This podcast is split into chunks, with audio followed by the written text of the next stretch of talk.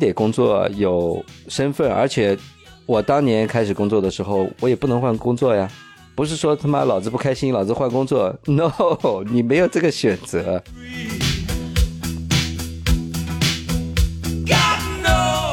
呃，绝大部分专业课程在我看来就是狗屁。我当时就这么想，而且我而且我践行了我的看法。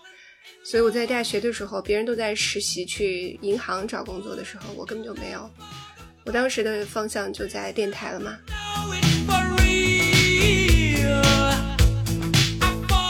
所以其实那本书里面讲的这个 bullshit job 里面，你即便说你看清楚了工作没有意义，但是实际上你并没有因为你看透了这件事儿，你就获得了选择的自由。其实你没办法去跳出这套东西，我觉得这个其实是挺悲哀的。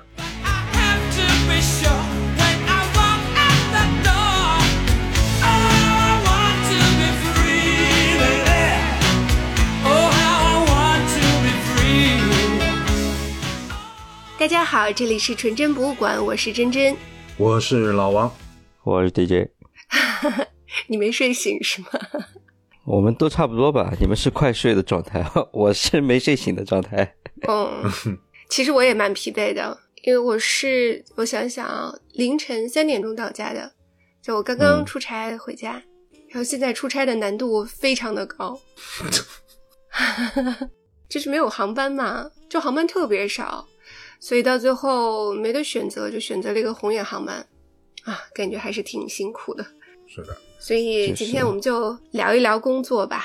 对啊，我们其实从来没有聊过工作，因为一方面是出于隐私的角度，再一方面就是我们好像就真的很讨厌本身去吐槽工作或者是聊工作这件事儿。因为这个话题确实啊，很容易就聊成了所谓鸡汤。我觉得，哎，会不会是也和我们的这个目前的这个年龄有关？就是我们已经过了，就是对工作就是抱有特别高的期望，也过了对工作抱有特别这个幻想的那个阶段。呃，你你对工作其实有一种比较怎么讲呢？比较冷静的或者说客观的一种看法了，所以反而会觉得就是工作嘛，反正也没啥好聊的了。会不会有这个因素在里头？我觉得会，就是从容了吧？嗯，其实该死的工作从来都没有变过，困难也从来没有停过，这些客观的痛苦一直都存在，但是人从容了，这个是真的。对我有时候就在想啊，现在我工作中遇到的这些事情或者问题，放在十年以前或者更早以前，我可能都得崩溃，我随时都得崩溃，崩溃一百次。嗯，现在反正就他妈那么回事儿呗，嗯，反正反而就随他去了，没那么紧张了。对，而且这个东西聊着聊着，就像老王说的，自从你说我们聊一聊就很容易有优越感以后，我我还挺在意这件事儿的。嗯，啊，但是前两天前一段时间吧，其实老王发了一篇文章在我们三个人的群里面。题目叫做《著名人类学家大卫·格雷伯谈狗屁工作现象》，我觉得还挺有趣的，是一篇嗯挺好的文章，也挺长的。对，对，嗯，所以我们就在想，可以从这个文章出衍生出去，去聊一聊我们想要聊的这个话题。呃，这个人类学家他是出了一本书的，他呢是先受邀在一个杂志上面呢去写了一篇文章。然后呢，这篇文章呢，就是谈到了关于这个，就是现代社会里面这个工作的无聊。结果没想到呢，他这篇文章一下子在国外的社交网站上火了。后来呢，他就是从这篇文章出发呢，他写了一本书，叫《Bullshit Jobs》，应该是两三个月以前刚刚中文版出出版了，就叫做《该死的工作》。其实，如果你要是从他英文原文名字讲的话，它应该叫做“狗屁工作”嘛，对吧？对。然后我大概是去年的时候，我把这本书的英文版我大概看了一下，因为英文上不是那么难。就是我当时在读的时候，我在想，可能小朋友们读的时候会觉得很过瘾。就是有人终于可以把这个工作当中的那些花里胡哨的什么什么意义呀这些东西，终于有人跳出来把这些东西全部剥掉了，说出了一个实情，就是你这个工作实际上没他妈什么意义。我觉得这个还挺有意思的。我但是我当时没有看到他这篇原文，所以那天那个文章这篇他这个原文一出来以后，我读了一下，还真的蛮有意思的。我想先问一下啊，就是你们有没有考虑过这个问题？就是在当然不是说现在啦，就是在以前的时候没有想过这个问题，就是我他妈到底为什么要工作？我做的工作到底有什么意义？对，我觉得年轻的时候，或者说自己创业以前，我是比较多会觉得工作这个事情是他妈挺无聊的。就是我看到有好多人呢，他的状态是这样子，就是说，呃，我九点到了，对吧？我必须得开始履行某一种职责，是吧？为了换取生活资料，我必须去浪费 我的生命了，然然后浪费到五点。准时就下班，然后这个时候我开始重新继续我的生命，创造我生命的意义 是下午五点下班以后，对吧？那我我其实，在职场上或者说工作这些年，我一直觉得希望自己不要进入这种状态，所以我是比较比较努力的去从工作中找到找到一些意义，当然。你说本身这个环境的问题，在国外是吧？本身要要混下去 也不是那么容易，所以这个压力也会比较大嘛。对我来说，我觉得是一种一种挑战吧。你就是不进则退嘛。不管是你从经济的角度也好，从这个呃自我的这种成就的角度，呃，都是一种挑战。所以尽量从里面去找到意义，对吧？那我是觉得后来。自己开始创业了以后，那这个意义就更明显了嘛。那我更把它当做是一种是一种创造的过程嘛，从无生有嘛，对吧？至少你做的事情是呃自己还比较感兴趣的，然后也有一点信心，有一点经验，能够不能说做的多好吧，至少别把它搞砸了，是吧？嗯。有的时候有顺境了，有有有有有些时间确实感觉哎挺顺的。那有的时候就是有很大的逆境啊，基本上每年都会有一个很大的坎要过，一年一年这样过，啊，但但人生就是这样，他我觉得他好像有一个特别的，他有一个安排了，嗯，你一步步的就是慢慢往前推进了，他不会让你真的崩掉，嗯，他但他也不会让你活得太轻松，好像觉得命运就是这种有一种安排在里面吧。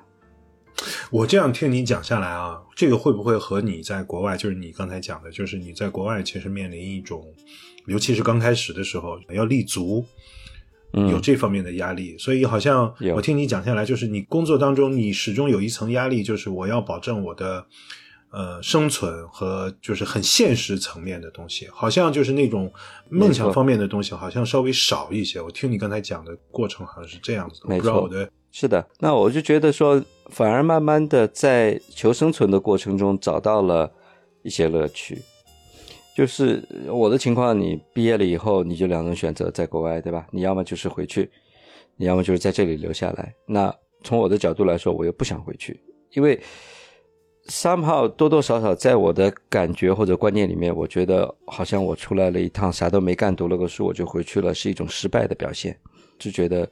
哎，老子好不容易逃出来这个 父母的管束，对吧？我总是希望哎做出一点事情，make something，right？我是有这个想法的，反正就是也是挺挣扎的。而且那个时候，你想我在我毕业了以后，零二年嘛，那个互联网经济泡沫刚刚崩掉，股市刚刚崩掉的时候，工作非常难找。读的是 MBA，然后 minus 是 MIS，说 business 吧是一个很很空泛的一个概念，是吧？你也没做过生意，你读了个 MBA，可是你真正也没有什么太多工作经验，或没有什么做生意的经验。你说 MIS 吧，我又不是比不过人家 computer science，你我我也做过几天编程的工作，但我觉得那不适合我，我不喜欢那个工作。嗯，那所以挺尴尬的，你。我们像我们这种，好像感觉你读了挺多书的，是吧？但实际也没什么工作经验。你说这个人的能力没有工作的呃历练，你哪里来的这些能力？根本也没什么能力。说白了，一开始我就找了一工作，就是报纸上呀，就买报纸回来，然后像那个美国电影里一样，有没有拿支红色的 笔把它圈起来，然后第二天开始哐哐哐的打电话打，就人家。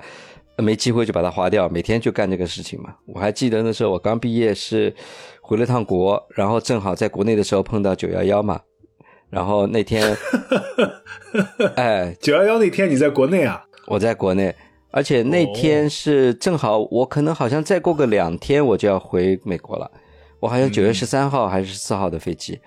然后呢，我那天九幺那天晚上，我是跟我的几个哥们儿去要告别，就吃个饭嘛，啊，然后我还记得吃的是火锅，然后回到家一推门，我父母就一脸严肃的 坐在客厅里看着电视，因为已经挺晚了，你知道吧？晚上十一点还是什么十二点了，他们一般的时间都睡了嘛，然后他们俩就看着我说：“你确定你还要回去吗？马上要世界大战啊？什么情况？老子吃个火锅要世界大战了？” 然后我妈给我来了一句，我妈说：“美国完蛋了，你还要回去吗？” 我说：“什么什么美国完蛋？我更不知道发生了什么事情。”就是在那么一个时间点嘛。对，回来了以后我就开始这样子打电话找工作，打电话找工作。后来找到一个工作去做采购助理，在洛杉矶嘛，那个公司是一个中小型的那种，所谓叫 distribution 吧。在那个年代啊，那个年代就是它也是一种信息差了。其实，就台湾人慢慢到了。国外到了美国去建立这种所谓的流通渠道嘛，因为你工厂的产品生产出来以后，它没办法直接接触到零售，就是他要建立建立，他必须要，嗯，对他要有一个分销商嘛，他就去建立渠道，所以就是这样的一个渠道商吧，嗯。嗯。那我当时的工作就是这个采购助理嘛，啊，然后嗯，就开始接触到这个行业，包括你工厂上游，然后我们是属于是中游嘛，然后零售是下游，你怎么在中间帮他们串起来？啊，inventory control 啊，呃，怎么去做 forecast 啊？怎么去跟零售谈这些促销的活动啊？怎么去做品牌形象啊？搞活动，搞这些 marketing 啊？就反正这一整套的流程吧。就目的就是为了帮助工厂把一个产品带到零售端，推向市场，把它呃品牌建立起来，把产品卖掉，就是这样一个过程。我的整个职业生涯就是在。就是在这个行业里面做这件事情，那对我来说，就是你没有什么太多选择。你毕业以后，如果你想留在这个地方，那你你就得忍受老板的 这个，就是你得你得把这坨屎给吃了。所以这句话，明白对吧？喜欢不喜欢已经不在考虑范围之内了，已经不重要了。你得对，你得工作有身份，而且我当年开始工作的时候，我也不能换工作呀。对，不是说他妈老子不开心，老子换工作。No，你没有这个选择。你的没没有选择原因，是因为你需要他要帮你把一些身份的东西解决了。对他，OK，他解决身份的问题嘛。而且那个时候刚开始的时候，又是反正挺复杂的一套东西吧，你也不是那么好办的。嗯，等了好多年，我在这个公司，因为到美国你拿工作签证，现在基本上也是这样，拿到工作签证以后。是三年嘛，然后你可以续一次工作签证，再三年，反正就是六年嘛。你这个在这个六年的过程中，如果你没有再往下一步，就是去找到你的雇主来帮你办绿卡的话，六年之后你再去续，基本上他就不会再让你续了，哎，你就得回家了。所以我在第一个工作的公司，我进去的时候，我的薪水是非常非常低的。嗯，为了办身份，律师说你他妈这个薪水这么低，你报上去，人家根本就不会批。所以你还得弄一个，等于跟公司去搞一个台底下的协议，他账面上给你一个比较高的工资，然后你，你把多出来的部分每个月还得还给老板，呃，然后你还得各种生活支出，基本上是每个月是亏一点钱的，就是这样子一个状态嘛。然后就坚持的，当然我在工作中也挺努力的，表现也挺好的，所以我基本上两年之后，我的工资比刚进去的时候已经翻了一番了嘛。所以在那个时候经济上就稍微好一点了，但还是还是紧巴巴的。就是说，他们也是摆明了占你的便宜了。哎，对，没错，对，摆明了就是占你便宜的嘛。那这个公司里面基本上大家都是这种苦哈哈，薪水被压得很低的这种，有一点不得已的理由必须在这里待下去的这些人。嗯，对我，我从刚进去做助理，后来开始慢慢的自己做 purchasing，然后开始带人，也做过 sales manager，开始建 sales 团队。就是基本上这个行业，我所能够触及到的这种不同的岗位跟职能，我都做到了。嗯，我在这个公司待了五年，公司有同意帮我办绿卡了，但他一直就拖在那里，他就不给你往前推这一步。所以后来，后来我想，我在这个地方待了五年了，在一年反正我的工卡也快结束了，我得搏一下了，我得我得换一个跑道了，对吧？嗯，要么就是在这里把绿卡去办了，要么就是换一个地方去多挣点钱，反正你总得得到 something。我记得那个时候应该是零七年，就经济危机开始之前，我这个时间点是非常好。我我是说，这个我觉得冥冥中好多事情它是有安排好的，你知道吧？然后当时我就是想说，我得我得换个工作，然后呢，我就跟我平时工作中会接触到的呃我们的上游还有下游这些我们会聊嘛，然后其中就是有另外一家就是很大的一家。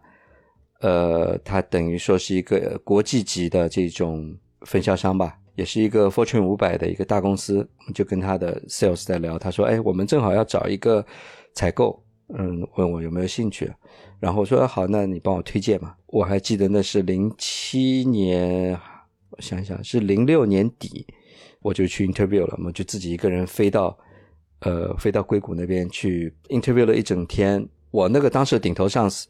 他是对我挺满意的，但是他也要跟他的老板还有公司内其他的人都 interview 过嘛，他们都得全部得同意才能够才能够 hire 嘛。我就在等他，等他的消息，等他的消息。整个冬天的时候，我就一直在很焦虑的等他的消息。每天晚上睡不着觉，我就做数独。我记得那时候 睡不着的时候我就做数独，因为我我我不好一直催他，你知道吧？过一段时间就问他怎么样，他就说啊还没有消息，老板还没说 OK，或者怎么样怎么样怎么样。后来终于就下来了，然后我就我就搬家了。那时候我，所以就是人在怎么说呢？你也不能说自己 made a wise decision decision，made the right decision，只是在那个时间点，呃，命运告诉你说你该走这条路，你就走了，你就躲过一劫，对吧？然后我就离开了我原来的公司。哎，我刚才听他这个，我觉得，嗯，好像 DJ 从来没有讲过他的这个故事啊。我在想，真真，你是怎么看待工作这件事的呢？我觉得。大概在大学的时候，我就知道我学的专业是一个无用的专业。我记得你考大学的时候，你要学考古的，对不对？对，因为因为我的第一志愿是考古系，我觉得那是全世界最好的工作，最苦的工作。但是我没有考上我心仪的大学，所以我就沦为了这个嗯作者书中当当中的这个典型的行业。最狗屁、最无用的行业。我上大学的时候也这么认为的，嗯，是真心的这么认为。实际上，我觉得我在大学里面学的最有用的一门课程，虽然我很不擅长，但我觉得它很有用，是统计学。嗯，统计学是一个特别好玩的东西。嗯，对对，就是我虽然很笨，也很不擅长，但我觉得它很有趣，就是它实际上对我们生活是很有意义的。呃，绝大部分专业课程在我看来就是狗屁，我当时就这么想，而且我而且我践行了我的看法，所以我在大学的时候，别人都在实习去银行找工作的时候，我根本就没有，我当时的方向就在电台了嘛。我们虽然认识这么长时间啊，就这么说吧，就现就是咱们面对面聊天的时候，其实对你的声音呢，我没有那么深刻的印象，嗯，但是呢，就是咱们第一次录这个播客的时候。你张嘴的第一句话就让我彻底的就震撼了。我虽然知道你以前你小时候做过电台，呃，但是就是我们我们后来录播客的时候，第一次说这里是纯真博物馆的那句话的时候，我当时就震惊了。我说，的确是他的声音在这个耳机里面听到，在广播里听到的时候太好听了。我就插这一句啊，嗯，OK，你继续。嗯，你做广播电台。对对对，所以那个时候就觉得自己做在做一个无用的工作。后来毕业以后，但我知道电台很不赚钱。嗯，我去面试过一些，其实在嗯国内比较赚钱的电台啦。嗯，呃，然后也了解了他们整个提成的机制，但是感觉还是不赚钱。嗯，呃，事实也证明了如此，整个媒体都是不赚钱的。那。所以我又做回了老本行，我这个非常让人讨厌的工作，我至今仍然觉得它是一份让我呃，我是可以长袖善舞，呃，可以去完全去 handle 住的一个工作，但是我特别的讨厌。嗯嗯嗯。但你不会觉得每天要面对一个自己并不喜欢的工作，会不会觉得挺痛苦的？不会啊，因为我要吃饭啊。那跟我最早的工作是一个状态，嗯，没得选我不。是最早的工作了，我觉得直到现在也是如此。所以我在看完这篇文章的时候，我觉得我我没有那么深的感触，原因是因为我一直觉得就是这样，没有意义。嗯你我做的绝大部分的事情都是无意义的，甚至不如我去。我不是跟你讲过吗？我感觉疫情期间我去剪头发，我感觉理发就很有意义。哎，但是让你天天理发理同样的发型，你也会觉得很重复性的无聊吧？嗯，也许会吧，但是，但是我觉得啊，就是当你看到一个人，呃，焕然一新的时候，他给到我的感觉不太一样，就是他是有用的，嗯。嗯。而我做的事情是被跟作者写出来的是一模一样的，就是他绝大部分事情是完全被创造出来的，包括资本市场，明白你包说的意思括整个的，就是我们这个行业，我认为它都是被创造出来的事情，而不是说我们日常生活当中要去做的事情。所以我看这篇文章，我我的感受是，对于像我们这样呃，或者绝大部分普通人一样，我们没有呃选择。呃而需要用工作去生活的时候，这篇文章给我们最大的作用是心理按摩吧。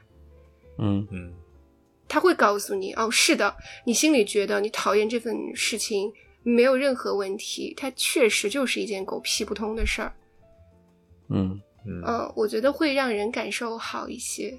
嗯，其实我在这个问题上面会比较好奇，老王，你是你是属于幸运的吧？至少，嗯，刚开始工作的时候，对吧？所以你是怎么样去考虑这个事儿？你真的没有想过这这个问题吗？所以对我我其实你们两个刚才这样讲以后，我确实觉得我都有点儿怎么讲呢？我有点不好意思讲我的这个对于工作的看法了。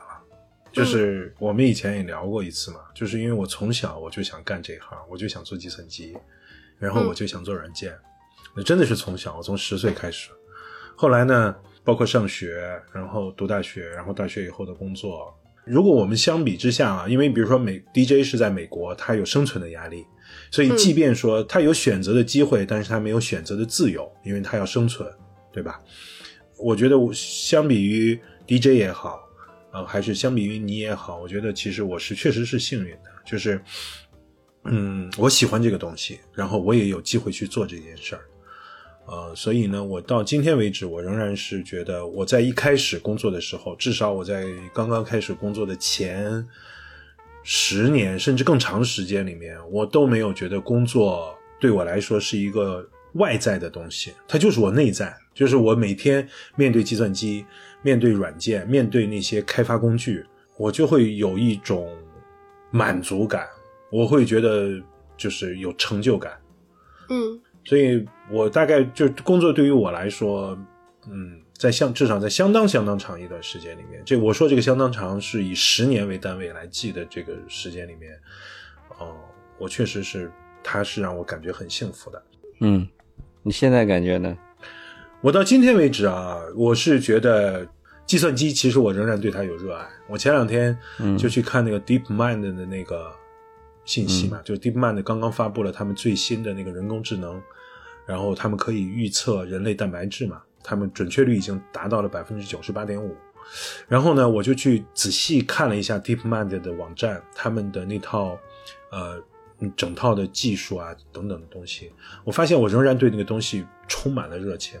但是现代的人工智能的技术，就是我已经完全被抛下来了。我那天其实是有一种悲哀的感觉的，就是我被甩下来了，不管是我的年纪也好，还是说我的不够努力也好，还是说我面对的机遇也好，我活生生的被这个行业甩掉了。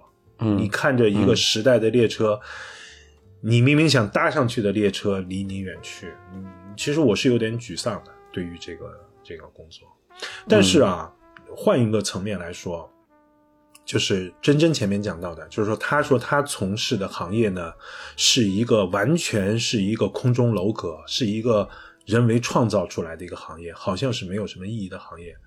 其实我所从事的行业也是如此，就是你知道整个的计算机，我记得我刚刚工作的时候，我记得那时候我在那个复旦大学附近，有一天下班的时候吧，然后我突然想起来，就是我今天整整工作了将近十个小时，我大概写出了大概三四百行的程序，可是假如今天这个城市没有电，如果停电了，我今天的十个小时是毫无意义的。甚至可以说，我在那个时候，我会认为我的整个人生都是没有意义的。我的技能在没有电的一个社会里面，它既不能吃也不能喝，我甚至连一顿饭我都换不来。所以，我们现在的这个工作，我也想过，就是它有那种非常抽象的、非常古怪的那一面。其实，咱们三个干的工作多多少少都有点这个性质。比如说，你刚才讲的，你是在这种。这种价值链的这个里面，对吧？嗯，然后真真所从事的这个行业，包括我所从事的这个 IT 行业，其实咱们三个都是这种现代社会的行业，你知道，而且是必须是社会发展到一定程度的时候才会出现的行业。你倒回中国改革开放以前，咱们三个的行业都不存在。以后可能这我这个行业可能都会不会存在，大家都 直播带货，都直 都都 B to C 直接直接连上了，都是吧？这个行业也得改变，都不需要分销了。所以我觉得，如果做一个 handyman 挺好的，真的。每天你遇到的问题可能都不一样，就像我经常叫的这个 handyman，对，这哥们儿是一个杭州人。然后我说你怎么会修这些东西？他说就是自己喜欢，平时喜欢这些这些东西嘛，自己捣鼓捣鼓，然后他就就会了嘛。其实他说每天遇到的问题都不一样，比如说我修你这个修你这个呃一个下水道的问题，对吧？呃，他为什么会堵？然后每一家堵的方那个原因都不一样，然后修的方式可能都会有点不太一样。所以你你你可能这家倒点药水就好了，那家可能得拿机器伸进去通，呃，这家可能得把那个墙给敲开，把管子拆了。所以他说你永远不知道你每天要面对什么，他说他就觉得这挺好玩的，呃，我也觉得挺好玩的。你就每天你会遇到一些新的挑战，那这个挑战它也不会超出太超出你的能力范围之外，是吧？你得动动脑筋，稍微努把力，你就能解决。那你每天都有一些新的成就感。有一个剧。他是一个老师在头脑当中做的一个实验，呃，然后让一群学生，就每一个人，我记得应该是这样，每一个人有不同的职业，然后呃，你就要模拟，假设说世界要毁灭了，啊，然后呃有一个安全屋，那么你要选出十个人，譬如说十个人，呃，这十个人他每个人都有不同的职业在身上。然后你就要在这么多的职业当中选这十选哪哪哪十个职业，然后进入到呃这个安全屋里面，然后可以去呃让这个世界去延延续下去，然后可以去繁衍后代，呃特别有趣。呃，首先第一个选择肯定是男女都要有嘛，所以在性别上面它就有一个天然的选择。然后接下来就是大家就会想，那第一个药物肯定是要吃，所以。选进去的第一个职业就是农民，是的，嗯，然后接下来就有工程师，因为你呃，因为它安全屋是里面涉及到各种各样的电器啊什么的，你东西坏了没有人没有人维修不行，就有工程师，以此类推，呃，还里面我想想比较没有用的职业有音乐家，其实这个我没有想到，音乐家是比较上层建筑都不需要，对，是的，是的，是的。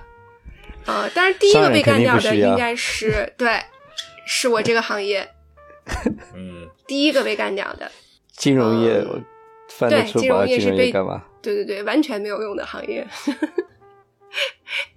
嗯，其他的行业我记不清了，但是我当时看的时候就在想。就是太太真实了，我也有在模拟，如果世界末日的时候，我觉得我毫无用处。我当时就在想，在和疫情期间想的事情是一模一样的，我一定要掌握一门手艺，你知道吗？就是当世界末日来临的时候，大家觉得 OK，你是有用的，要留你一命，这这个感觉。对，你掌握手艺好重要的。我在美国换过最大一件东西是什么？我还记得，我把我把我们家马桶给换了。哦，自己啊，啊。你得把那个马桶拆了，然后它其实下面有一些东西你得封起来，然后你把它装上去，怎么 seal 怎么弄，反正你就是去油管上看呗，自己去油管上看吧。嗯嗯，呃当然其他的手艺在身上。啊、其他那种什么定个定个窗啊，装个窗就窗帘啊，什么这种都是都是小 case。你得找到那个木头才能钉那些钉子嘛，对吧？要不然你的那个 drywall 它的抓力不够嘛，因为那木头上会钉钉子嘛。然后你有一个东西像磁铁一样的，去找到有钉子能够吸住你这个磁铁的地方，就肯定有木头。然后你就大概知道这个墙壁里面的木的呃木条之间的呃间距，然后找到它们的位置，然后你就可以去钉窗子啊什么的，装个窗帘啊什么这些都可以搞。反正就看就自学呗，看油管，然后自己搞啊。嗯，怎么讲？我们说回来这个 bullshit job 这这件事儿啊，其实你们、你们有没有想过，就是某种程度上，实际上是我们对于生活的看法，或者说对于自己的生活的一个价值的看法有变化。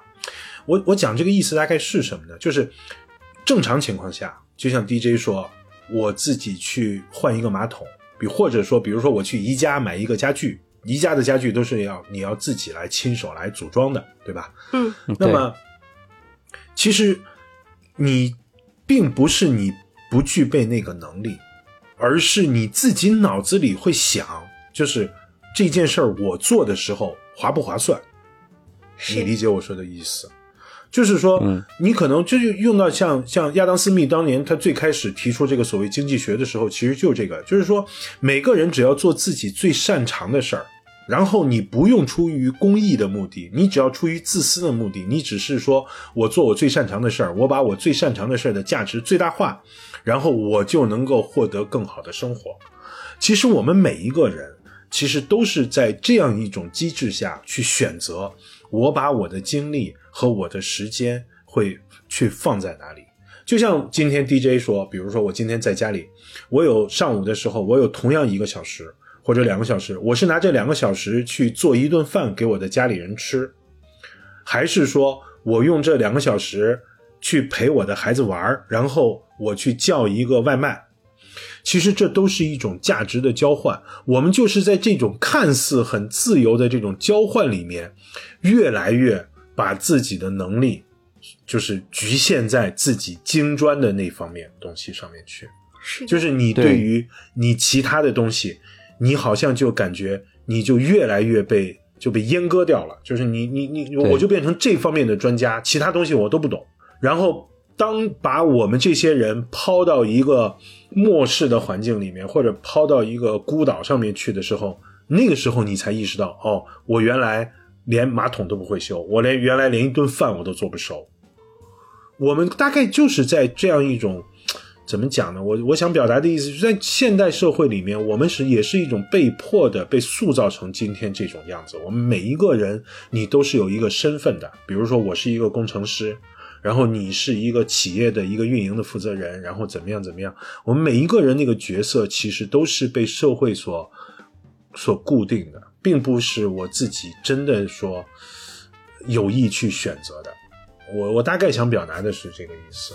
所以其实那本书里面讲的这个 bullshit job 里面，你即便说你看清楚了工作没有意义，但是实际上你并没有因为你看透了这件事儿，你就获得了选择的自由。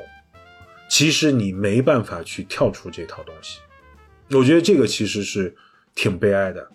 哎，其实我觉得社会上好多的工作岗位它必须存在，其实只是为了让社会安定的一个一个方法，就是国家得想个办法把钱放到你手里，他不能平白无故的把钱塞给你，即使说这个只是一个最低的生活，呃，最低的工资或者生活成本而已。嗯，这就是当年罗斯福新政的时候说，我先雇一堆人去挖个坑，然后再雇一群人去把那个坑填上，这样我就创造了就业。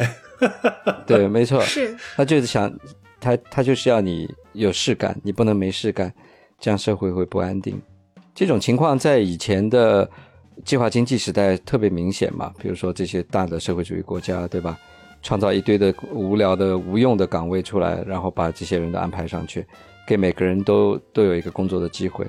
怎么？你那篇文章不是写了吗？那个前苏联的时候卖一块牛肉要三个人，他就是为了。还有还有以前像这个有一些工作就特别无聊，比如说开电梯的人，我 我有的时候脚我会按，我为什么要有一个人坐在那里帮我开电梯呢？是吧？嗯，我前两天我和王太还聊天我还就聊，他还他还就跟我讲到这个，就是当年的时候他在北京，你知道北京一直到了大概两千两千一零年左右吧，之前至少还是在那些就是在那些高层的公寓里面，仍然会安排一个大妈，她会在会去开电梯的，他会摆一张小桌子，然后自己摆个小小凳子，然后坐在那边会开电梯的。然后二十几层、三十几层的高层的这种居民楼啊，他晚上十点钟他就下班了，你知道，就电梯就没人开，然后你就不能坐电梯了，也就意味着啊。九点钟、十点钟他下班以后，你要回家，你就只能自己爬上去了。还有门禁一样的感觉。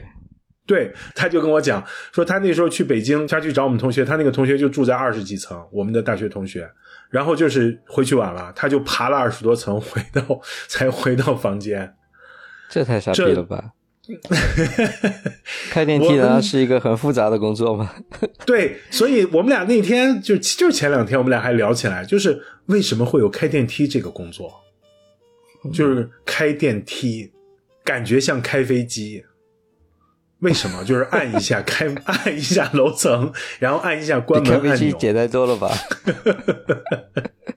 那那个身体的感觉可能差不多，降落和起飞。哎他他一讲这个，其实我想起来了，我去北京的时候我也见到过。对，我真的不理解这份工作的目的是什么，除了监视你之外。嗯，嗯，你们有没有想过一个问题？就是这些现象也不是说，啊、今天一朝一夕出来的，但是但就像这个作者的这篇文章、这本书，嗯，不止啦。其实，在微博上面有一段时间，有一些大 V 在讨论的一个话题就是，不要工作，要做爱。嗯，我感觉我回到了《阿甘正传》的时代，你知道吗？真的，真的，真的，真的，嬉皮士时代了，嬉皮士的嗯年代，对就你们有没有想过，为什么在这段时间里面，这个思路、这个思潮会格外的盛行？尤其是，呃，你招小朋友的时候，其实嗯这个感觉格外的明显，并不是说他不缺钱哦，他依然嗯有生存的压力，但是为什么就是在此时此刻会这么明显？嗯，其实我前面就是也想说这个话，就为什么我们一开始、我一一开始说说我们今天说话的时候有点需要谨慎，就是我们这一代人跟现在的小朋友说说说话需要谨慎，就是我们对于工作的看法之所以呃偏正面，或者说偏呃积极，其实就是由于时代精神实际上是有变化的。我们当时的感觉就，虽然我很苦，虽然我很这个呃有这样那样的这个不得已，但是我的努力是能够获得回报的，对，是能够被人看到的，对对？吧？现在可能就是感觉上升阶梯没有那么没有那么通畅了，然后对你努力半天你也上不去，你也到不了你更高的地方，你也实现不了什么太大的梦想，反正还那还不如躺平。嗯，我觉得确实是不太相信努力这件事儿了。嗯，因为呃是有幸存者，也有比较厉害的人，他有过人的毅力，或者是过人的手段，他能够拼杀出来。但是这个概率确实比我们之前要少很多，要低太多太多了，所以他会觉得没什么意思啊。再一个就是在呃以前呃，譬如说我们工作，那对于我来说，我选择这么讨厌、这么让我烦躁的一份工作，但我能坚持下来，是因为它确实给我带来了收入，嗯，就是有正向回馈的，嗯，完全是有正向回馈。对，而我觉得是而且你有有成就感，这也很重要，对吧？我的成就感是来自于我赚的钱啊，说实话，对，这就是给到我的会能够继续下去这个狗屁不通的工作的一个唯一的动力。嗯嗯，如果当确实是为什么我们现在也会去聊这个话题，然后最近这个话题也在我脑中反复的出现，我我也会觉得早上有时候提不起来劲儿啊，不想起床，我也会有那种没有意义的时刻，找不到意义的时刻，要鼓一把劲儿才要去进进取的时刻，也是因为嗯、同样的在做这份狗屁不通的工作，那在这个时候我也会很痛苦。所以我想，可能很很大一部分啊，我猜测啊，应该是跟我类似的状况。其实我衍生出去有一个问题想问你们啊，是认认真真的我在思考的一个问题。呃，如果你确实可以找到一件你觉得非常有意义的事情，不管这个事情是什么，但它让你觉得打心眼儿觉得快乐，但这件有意义的事情不能够为你创造价值，就它甚至没有办法创造。我说的价值就是没有办法创造任何的收入。嗯。那假设说啊，你也不，你也确实是不不需要这些收入的，嗯。对你不需要嗯。这些收入，但是这个东西呢，它也没有办法为你带来收入的情况下，你觉得它 是有意义的吗？哎，我其实咱俩想问的问题是一模一样的，嗯。或者我们换个问法，就是假如说你今天可以在完全不考虑收入的情况下，比如说接下来的一年，甚至三年，甚至五年，啊、你可以不考虑他的收入的多寡多少，嗯对吧？你会选择做什么工作？如果一定要选一个工作的话，你不能说啊，我就躺平了，或者说，或者我们这么说吧，就是说你要做一件事儿，你必须要做一件事儿，你会选择做什么事儿？我觉得我这个问题其实跟真真那个问题其实是一样的。嗯，是的，我早就有答案了。哎，我突然挺高兴的，因为我意识到，其实我突然意识到，我其实不用工作，我也能活下去了。就是我现在也攒了一些钱，是吧？我是完全可以选择不工作的。如果真的你我不工作，那我就去，我去环游世界了呀。我是真的去环游世界了呀，不是 不是大家口中说的梦想中的环游世界，我是真的要去环游世界了呀。但是你这种环游世界，它就不能是再去做什么三千多块、三千多美元的这个、就这种环游世界，但至少那是另外一种环游了。呃，但至少也不会像那个背包客那种，对吧？过得很苦的那种吧，还可以的吧，嗯也也不会太奢侈，但至少也不会太苦。嗯，我就想去看一看这个世界到底各地不同的人怎么生活的。但是你有一个责任嘛，你就必须待在这个地方，你还有小孩有家庭嘛。嗯，好，你这又被拽回来了。真真呢？如果说你可以不考虑现实的东西，然后你也没孩子，你也不用考虑小孩儿，你也不用考虑嗯其他人，我们只是嗯这个思想实验，我们只是随心所欲。你会做一个什么工作？我会做一个跟孩子有关的工作，跟教育有关的工作。嗯，嗯，挺好的，我觉得你挺适合的。对稍微具体一点呢？如果啊，有人愿意聘用我的话，我其实特别想去当幼儿园的老师，嗯小学也可以，但是但是幼儿园我觉得可能可塑性更加高一些，小学也可以的，就是当一个老师。呃，我我是觉得有一些事情是需要早一点介入的，这个事儿是让我特别愉快的事儿，我也不会觉得很烦，给他们换尿布也可以。老王呢？如果是我的话啊，你知道，我就会去开一家苍蝇馆子。自己当然后餐厨师啊？厅啊，对我，而且我不是当老板，我是苍蝇馆子，就是这么说，就是深夜食堂，就是那个嗯餐厅里的每一个东西都是我自己做出来的。嗯，嗯，你做啥就是吃啥，没有选择权利。我做什么，呃，也可以这么说，但是最重要的就是那个餐厅里的每一道菜都是我自己做出来的。嗯我特别期望看到的就是食客脸上露出的那个“哦，这个东西太好吃了”的那个表情。嗯，嗯因为我也一直在想一个问题：怎么把中餐做的像日餐这种精致化？你怎么把这价格卖高一点？你这个还是生意好吗？不 不，这不这不是一个关于你又考虑到价格，这不是一个关于钱的。问题，嗯这不是一个关于钱的问题。我觉得都是好很好的食物，我们怎么怎么把中餐能够这个讲的俗一点，就把它档次提高了，对吧？但是我觉得这个里面，我是觉得有一个看老王能不能想出一个办法，是吧？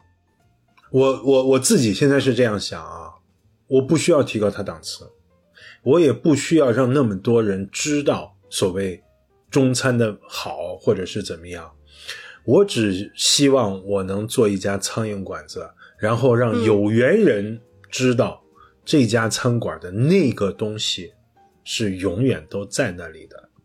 嗯嗯你比如说，我炒的某一道菜，或者说我、就是哪怕很小的东西，就是我煎了一个鸡蛋，但是我那个鸡蛋是用心用意，是你在任何地方都吃不到的。别人卖三块钱，我绝对不。嗯 OK 都可以，就是 如果别人卖如果别人的鸡蛋卖三块钱，我绝对不会卖三块一毛钱，我也只卖三块嗯。钱。因为我已经不考虑钱的问题的情况下，我只希望看到他吃到嘴里的时候那种舒服，那种称心如意，嗯。我就特别想去做一家这样的一个苍蝇馆子，在一个嗯嗯弯弯曲曲的小巷子里面。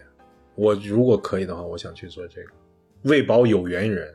喂饱你们家两位女士，你已经不满足了。呃，对他们两个不懂欣赏我的用心用意。你知道嗯 对于一个做饭的人来说啊，其实我做的每一道菜，哪怕是同一道菜，其实我每一次做的时候，它都是不一样的。嗯它只有你愿意去体会这当中的区别的时候，它才能体会到。哎呀，反正我自己如果说没可以放弃到这些现实的这些这些东西的时候，我会去做一家苍蝇馆子。嗯，听着其实挺有趣的，但做餐馆真的挺累的，我告诉你。我又不求钱，我只求开心，嗯我只求对，我觉得他大概也完全没有在想，比如说我要早出晚归这种，他就是睡到自然醒，我想去做了，啊、嗯我就做两个菜，然后遇到你来吃，你就吃两个菜。对啊。比如说，如果碰巧你还很喜欢，那就更棒了。对啊，就像你们两个每一天或者每一周，每每你们我知道你们会来，你们会在每周四的，我也不知道你们是做什么的，对吧？嗯我也不想知道你们是做什么的，对，无所谓，你给不给钱都无所谓，你只要来就可以了。OK，那我一定就是你只要能想到我愿意花时间在这个地方，我觉得这就是对我是莫名莫大的鼓励了，已经。嗯人生最宝贵的是时间嘛，你给我钱，侮辱我们之间的感情了，我觉得。那你会想跟食客聊两句吗？他会推荐人家读书了。我不太会想着去跟你聊什么，我我我自己的想法是，呃，我可能会听，但是我不会说。理想状况下，理想状况下所以也完全不是用来社交的，对不对？不是，不是。我觉得吃的东西，它本身就是带有治愈性质的，就是你能愿意来这个地方，然后吃那一口东西，这就已经是千言万语了。我是很晚才才体会到，就是我们一天只有三次机会吃东西：早餐、中餐和晚餐。是的，我愿意把我这一餐交给你，这就是莫大的信任。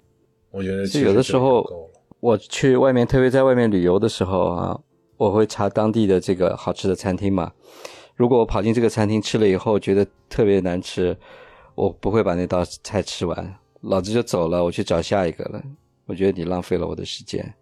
对呀、嗯，我我想起我妈妈过去经常说，我记得我很小的时候，我喜欢吃她包的饺子，然后吃完她包的饺子，我会说我今天吃了二十个，我妈就会严厉的说不能数数，人吃饭老天爷那儿是有个总数的，就是你、你吃完就完了，你知道。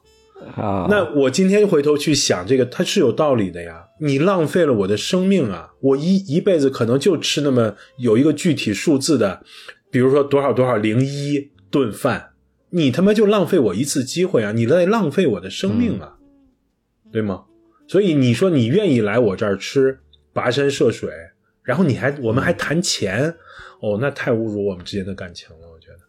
嗯，哎，我觉得这是一个特别好的、特别好的畅想，是吧？而且越具体越治愈。呃，你是想要去去开个餐馆做饭给别人吃，我是想要走遍全世界，尝尝各地的美食。也可以呀、也可以呀、对，你是我之挣钱，我是前啊花钱。我今天其实我我以前是个特别不爱吃的人，然后但是我现在呢，其实我会觉得吃到好吃的东西的时候，我会真的会被那个东西感动到的。嗯嗯，这道菜它是无中生有出来的，它是一个人花了心思在里面的。我觉得其实你会感动，就像 DJ 他在秘鲁吃到那个三这个肉嘛，一个烤牛肉，一个烤羊肉，一个烤羊驼。对你，要知道那三个肉，那可不是随随便便说烤一下就出来的。这个该怎么腌制，该怎么烤，烤多久，中间的调味是怎么样的，这是有一个人花了心思去琢磨出来的。就光这份东西就已经足以感动、感动、感动时刻了。我觉得，因为现在很多王八蛋做那个饭真的是，我前两天带我父母去那个西雅图的一间秘鲁餐厅吃饭，然后他们他们呢也挺给面子的，然后去去去去捧了个场，但是我觉得明显感觉到他们不太爱吃。浪费了他们的一顿饭。没有，我是觉得他们浪费了我的我的一一片这个心意啊。所以说回来啊，就是我们和工作的关系，如果比如说我们这些人，其实多多少少工作也十像像真正工作十几年了，像我跟 DJ 工作时间更久，二十多年了。就是我们今天如果重新理解你和工作的关系的话，你们现在的看法是什么样？你和这个狗屁工作，还是谋生的手段吗？还是说它已经变成了一个呃日常？你已经不再为他所加薪加意，不再为他那么烦恼。他当他出现困难的时候，你也不烦恼了。呃，当他出现兴奋的时候，你也不再那么高兴了。他只是变成了一个日常，还是说他变成了你的意义的一部分？我一直觉得工作，不管是刚开始工作还是现在吧，我就觉得工作给了我一个机会去创造一些东西，特别是现在。以前的话，就是我能够把这件事情做到，我还觉得挺满意的。也不光是老板满意，我自己觉得也挺满意的。我能够动了脑子，嗯，花了时间，花了力气，把一件事情做好，我我自己也觉得挺好的。你不见得真正喜欢你在做的这个事情，我觉得这个可能也是一种福分。一个人如果真的特别喜欢他正在做的事情，然后这个事情又给他带来财富的话，那这个就完美了嘛。嗯，但至少你在做这件事情的过程中，你有一些成就感，你觉得，哎，我本身一方面是提升了我自己的能力，另外一方面我也创造了一些价值，对吧？第三个，我是觉得你你把这件事情，你能够把它做到，至少你认为会比别人好一点吧，也是一种，也是一种一种 achievement，对吧？真真的，我毫无疑问依然是我谋生的手段。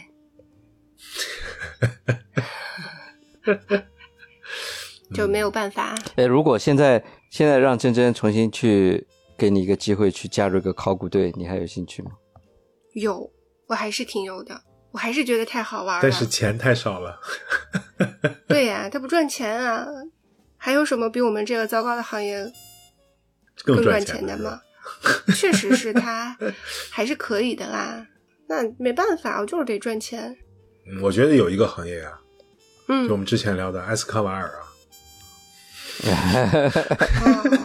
哦，哦是的，哎，但我觉得毒枭这些人就是还没有参透这个人生的真谛。人生的真谛就是赚了钱就赶紧闪，不要越搞越大，把自己陷进去。你有没有想过，那是他真正热爱的行业？对，是的。呃，你要这么说的话，我最后一部看的完整的看完的美剧，就是从呃从第一季看到最后一季的，就是那个嗯叫什么来着，绝命毒师》。其实对于他来说，他就是把制作毒品对变成了人生的意义呀、嗯，对啊是啊，对吧？他一开始的时候是迫于呃自己的疾病，然后想要给家里人留下一笔钱啊，但是到最后他已经完全是爱上了那份工作。至于说是做毒品还是做药品，其实对他来说已经无所谓了。是的，有点像，有点像寿司之神的意思了，是吧？毒品之神。我我我觉得我可能跟真真有点像，就是我今天啊，我对待工作的态度啊，就是对待现实中、目前现实当中的工作啊，我有一种明显的角色扮演的感觉，就是我是在玩一个角色扮演的游戏。嗯，我我会这样，就是我会觉得我会做的好一些，原因是因为我已经随意了，你可以说是从容了，也可以讲是无所谓了。对你不是随意了，你是知道这个事情它会到一个什么度，你就没有那么多的未知了。对，就是那个角色要求你在这一刻，在在此此时此刻，你的情绪是什么样，你的动作是什么样，你应该是怎么样。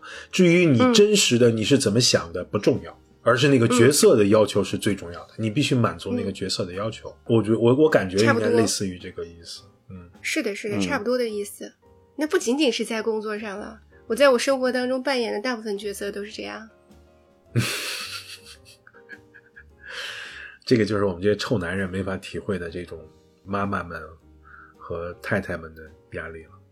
难道不是吗？嗯，我我的意思是说，除了工作以外，你在其他的时候不是也是在扮演着各种各样的角色吗？真正让你做自己的没有吧？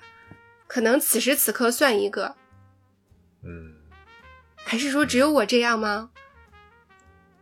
我不知道，对于我来说，喂，这个问题更本质了。这这比那个狗屁工作还要……我觉得我大部分时间都在做自己，在工作中我也在做自己，真的啊。所以咱俩是无可救药的臭男人，你知道吗？我也想说这个话，就是我除了工作之外，我感觉我就是一副无可救药的那个样子，就是我我没有那种，就是你说的我在扮演更多的角色。我觉得这可能。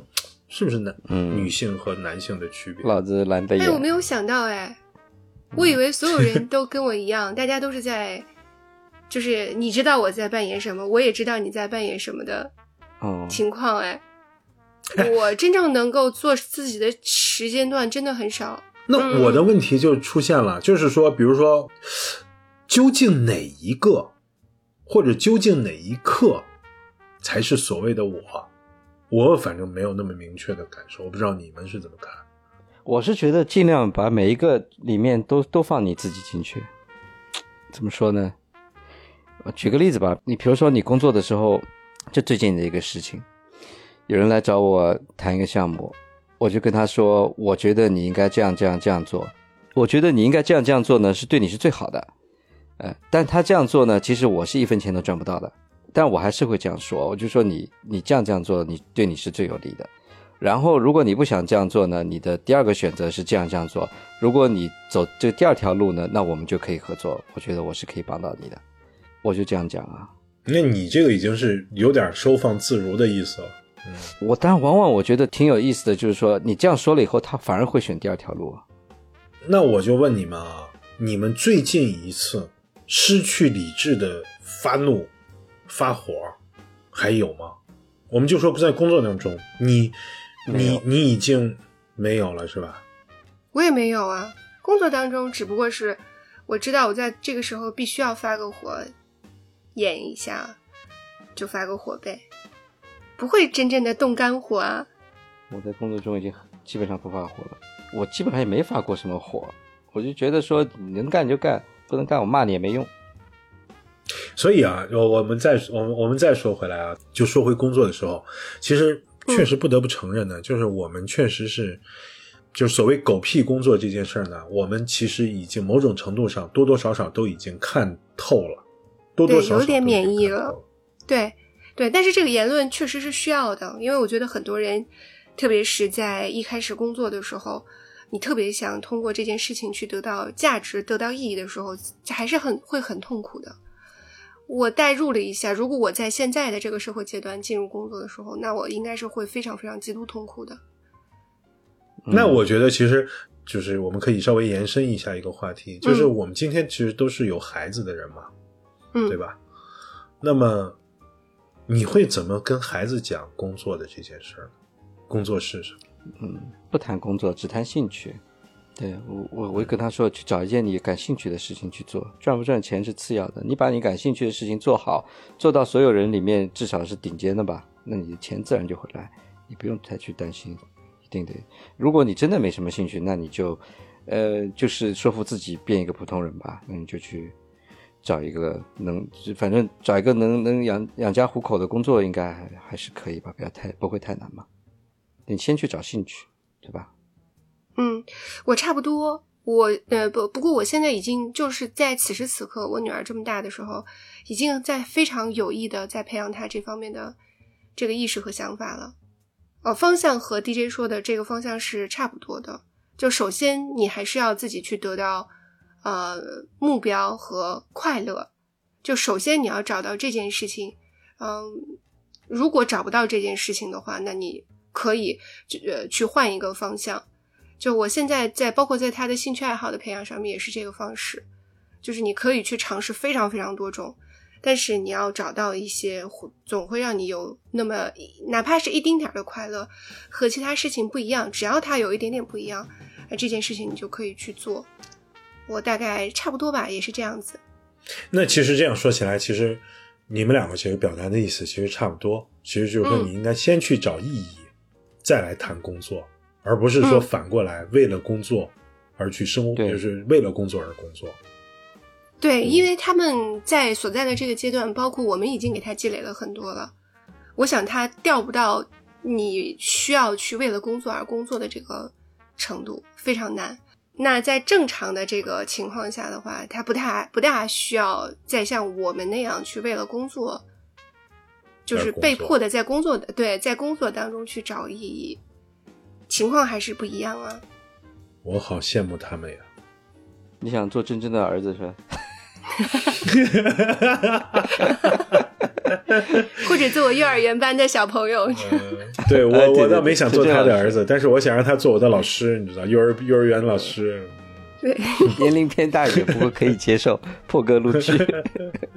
小王同学，我觉得这跟社会经济水平也有关系了。在西方国家，你会看到好多这种，嗯，做一些特定工作的人，比如说厨师啊，呃，工地上的人啊，呃，或者说是。这种修修补补的 handyman 啊，呃，这种人也挺多的，而且他们生活的也挺愉快的，就至少他喜欢他做这个事情嘛。我就想起我之前读那本书，那个那个英国的那个福霞写的那本《鱼翅与花椒》嘛，对吧？嗯，他当时去上那个正儿八经的去上那个四川烹饪学院嘛。哎，这个外国人他是一个真真正正热爱川菜、热爱中国文化，在那边认认真真学烹饪的。他们那个班最后出来真的去做厨师的，可能十分之一都不到。对他当时那些同学们都没见过外国人，那是一九九几年啊，在在四川。嗯，他同学好多都是因为可能就是呃文化课不太行，最后就去谋生嘛，上一个这样对吧？谋生到最后也没都做厨师嘛。哎，我是觉得哎这个现象其实挺怎么说呢？好多其实不光做厨师了，其他这种所谓的。呃，专业技能的培训，好多人是处于一种被迫的去选择的。而这种专业技能，比如说做厨师这件事情，你得有很大的热情，你才能真正做到一个很好的厨师，是吧？那那反而这些人他其实是没有去做这件事情的热情的，所以以后这个餐馆的菜越来越不好吃，也是有原因的了。所以你只能吃我做的菜了，小文。对，至少你有热情。其实我觉得，就是你会这样子，我是觉得你的幸运是在于，应该是和家庭是有关系的。嗯，不管是什么原因，我不知道是什么样子的，但是在我的设想当中，他会，呃，让你去想这件事情，你可能会多去问一个为什么。我小时候在懵懂的时候，其实我有问过这个问题，就是呃，类似于是为什么要工作这种问题，哦，为什么要活着？是吧？我为什么要高兴这种工作？但是我可能不被家里重视，他会觉得，哎，小小小孩想什么呢？是更不会引导你去去想这件事情。我我不知道我为什么要学习，对吧？我特别是可能这一代下面一代人会稍微好一些，但也不是那么好。绝大部分人他根本就不知道我为什么要去学习。我小时候是被这个问题所困扰的，没有人告诉我为什么要去学习。但今天我会给我的女儿会去讲为什么要去学习，不是因为你要考试，嗯，就它是一个非常复杂的一个呃原因。有各种各样的原因，有你自我目标的实现的问题，有社有一些社会的问题，它是会非常复杂。但是在我二十的时候，你去问这个问题，没有人告诉你，所以那个时候你也很难找到你究竟喜欢什么。所以老王为什么幸运，就是你幸运的是把你知道你喜欢什么还去做了这件事情，我觉得跟这个会有一些关系。嗯，说到读书的话，我小时候我记得我爸爸就经常跟我说一句话，就是你如果不读书，你将来就只能去蹬三轮车。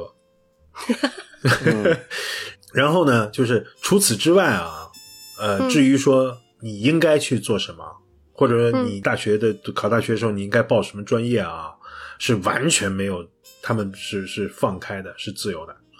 其实一方面是他们。是给我自由。另外一方面，我觉得说实话了，也是由于就是他们也不太，他们不懂，不太呃，就是他也不太好提供意见，因为他自己也不也不是特别了解。对对，这这某种意义上，其实他也给了给了我一种自由吧。但是呢，就是他们当时只是给了我一个一一个很实在的东西，就是如果你不读书，你将来就去蹬三轮车。那那好像就是在我印象当中呢，就是什么蹬三轮车啊。什么开出租车啊，就是这种，好像就是是不可想象的这种这种这种工作内容，你知道？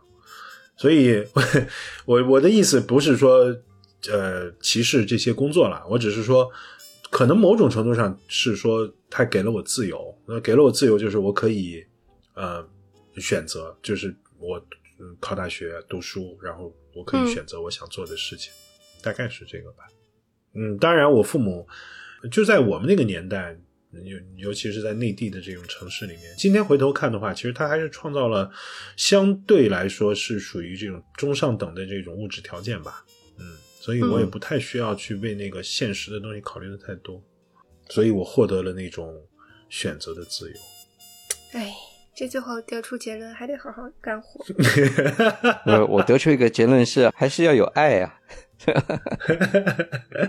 我觉得得把你们两个人加起来，爱是必须的，但是呢，我们还是得好好干活，就还是得尽量的。对，是的，哼再狗屁的工作。对对对，特别是有有有有孩子的家长们，鸡什么娃呀？鸡娃不如鸡自己。这件事情我很早都都完全的明白。我绝对同意。百分之百同意。你与其逼孩子做作业，你不如把自己的工作好好干一点儿也是一个榜样。我自认觉得工作上还算比较努力，也比较有上进心吧。很大一个原因其实是跟我跟我妈妈是有关系的。就是我我的整整个成长过程中，我就看着她是怎么去努力、怎么去奋斗的，怎么怎么从一个就等于是从一个非常差的一个逆境走出来。完全算是创造出了一些东西嘛，所以我是觉得，哎，至少哎，至少有一个榜样，你觉得应该怎么样去去对待工作啊，怎么去做事啊，态度啊这些的，对，还是挺不一样的。其其实我们的父母，对你说这个，其实跟就说回来，其实是一样道理，就是我们的父母其实应该说还是属于比较努力的吧？对，在各种的时代巨变里面，能够怎么怎么。站稳自己的脚跟，能够从社会生活的不说最底层吧，比较差的这种境遇里面，能够改变自己的命运，能够走出来。是的，我也想起我小时候的时候，我印象当中，我妈妈那时候为了考那个会计嘛，我都睡觉了，她每一天晚上，她会我们家那个台灯，她会我看到她那个背影，她趴在书桌上去去自自学那个会计。啊，其实这个给我印象，我小时候的印象其实也是很深的。就是他那个时候，他也是在努力的通过这种方式去改变自己的命运。对，就是就这个，这个也可以聊一个话题。像我妈，其实我妈是小学毕业的文化程度而已。那咱们咱们一样，我妈也是。对对，那后来通过工作中自己再重新读书啊什么的，她她一辈子干了好多挺牛逼的事情。下回吧。所以，但但虽然这个我们得出的结论还挺励志的，但是我也支持大家摆烂。支持唐导，毕竟是自己的。我还是这句话，我觉得唐导摆烂或者说短暂的放弃，也是一个挺好的选择。但在那之后，你要干什么？你还是得要有一个，还是得要有一个方向。你你知道我为什么要说我支持摆烂吗？嗯，其实这句话是说给像我这样子的人的。是你要对自己说，可以的，我可以放松一下，可以的，我可以摆烂一天。真正要摆烂的人不会，他就不会去这么想，他根本压根儿都没有问题。真正再去想这件事情的人，是因为他很累了。嗯，所以我说我支持摆烂。好啦，今天差不多了，OK。好，嗯，这里是纯真博物馆，我是真真。啊，我是摆烂的老王，我是努力奋斗的 DJ。嗯 嗯，拜拜，拜拜。啊，拜拜。